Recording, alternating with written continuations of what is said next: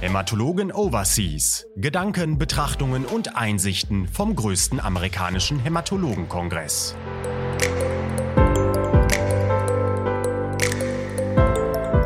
Ja, hiermit möchten wir Sie ganz herzlich äh, begrüßen. Wir sitzen hier ähm, zu zweit nach einem anstrengenden Ash-Meeting in New Orleans. Mein Name ist äh, Christian Buske ähm, aus Ulm und bei mir sitzt äh, Professor von Tresco ähm, aus ähm, Essen.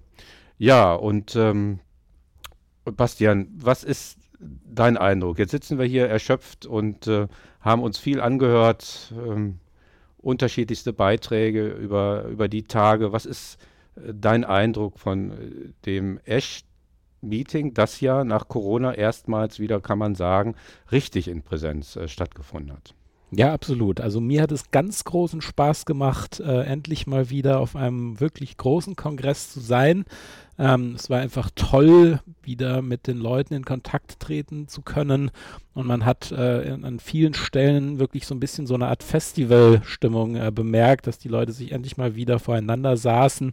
Äh, Gerade unsere internationalen Kooperationspartner, und das haben viele so geschildert, ähm, dass man sich endlich mal wieder mit denen persönlich austauschen konnte. Das ist doch einfach was anderes als ein Online-Meeting, das muss man ganz klar sagen. Ich glaube auch, also so habe ich es auch empfunden.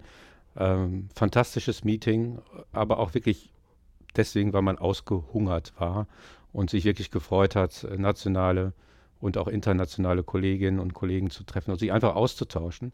Also ich glaube, neben den wirklich hervorragenden Vorträgen waren die Unterhaltung auf dem Flur mindestens ähm, so wichtig. Also habe ich es auch empfunden. Ja, und zum Inhaltlichen, ich glaube, wir hatten wirklich tolle Beiträge.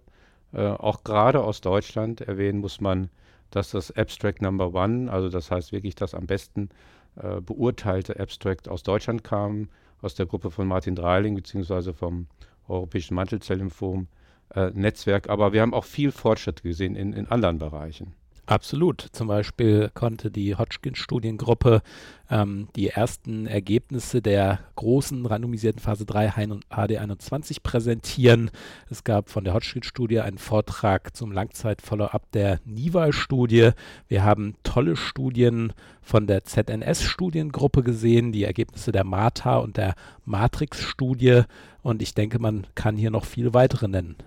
Ja, also ich glaube auch in den Bereichen äh, KT-Zellen, also zelluläre Therapien, im Bereich bispezifische Antikörper haben wir wiederum gesehen, wie effektiv und gut verträglich diese Therapien sind. Und es wurden eben auch reifere Daten vorgestellt von Substanzen, die auch bereits zugelassen sind, die, glaube ich, zeigen, dass wir da wirklich auf dem richtigen Weg sind. Ja, das äh, so ein bisschen als, als Eindruck, äh, den wir beide hier gewonnen haben. Ähm, wenn Sie möchten, und äh, dazu möchten wir Sie ganz herzlich einladen. Können Sie sich näher informieren? Wir haben drei Podcasts, ähm, äh, können, wir können Ihnen drei Podcasts anbieten, die ähm, spezieller auf diese Fragen ähm, eingehen, auf die Abstracts eingehen. Und diese Podcasts sind im Roche-Fachportal ähm, aufzurufen. Ja, und nehmen Sie doch diese Chance wahr. Wir würden uns sehr freuen.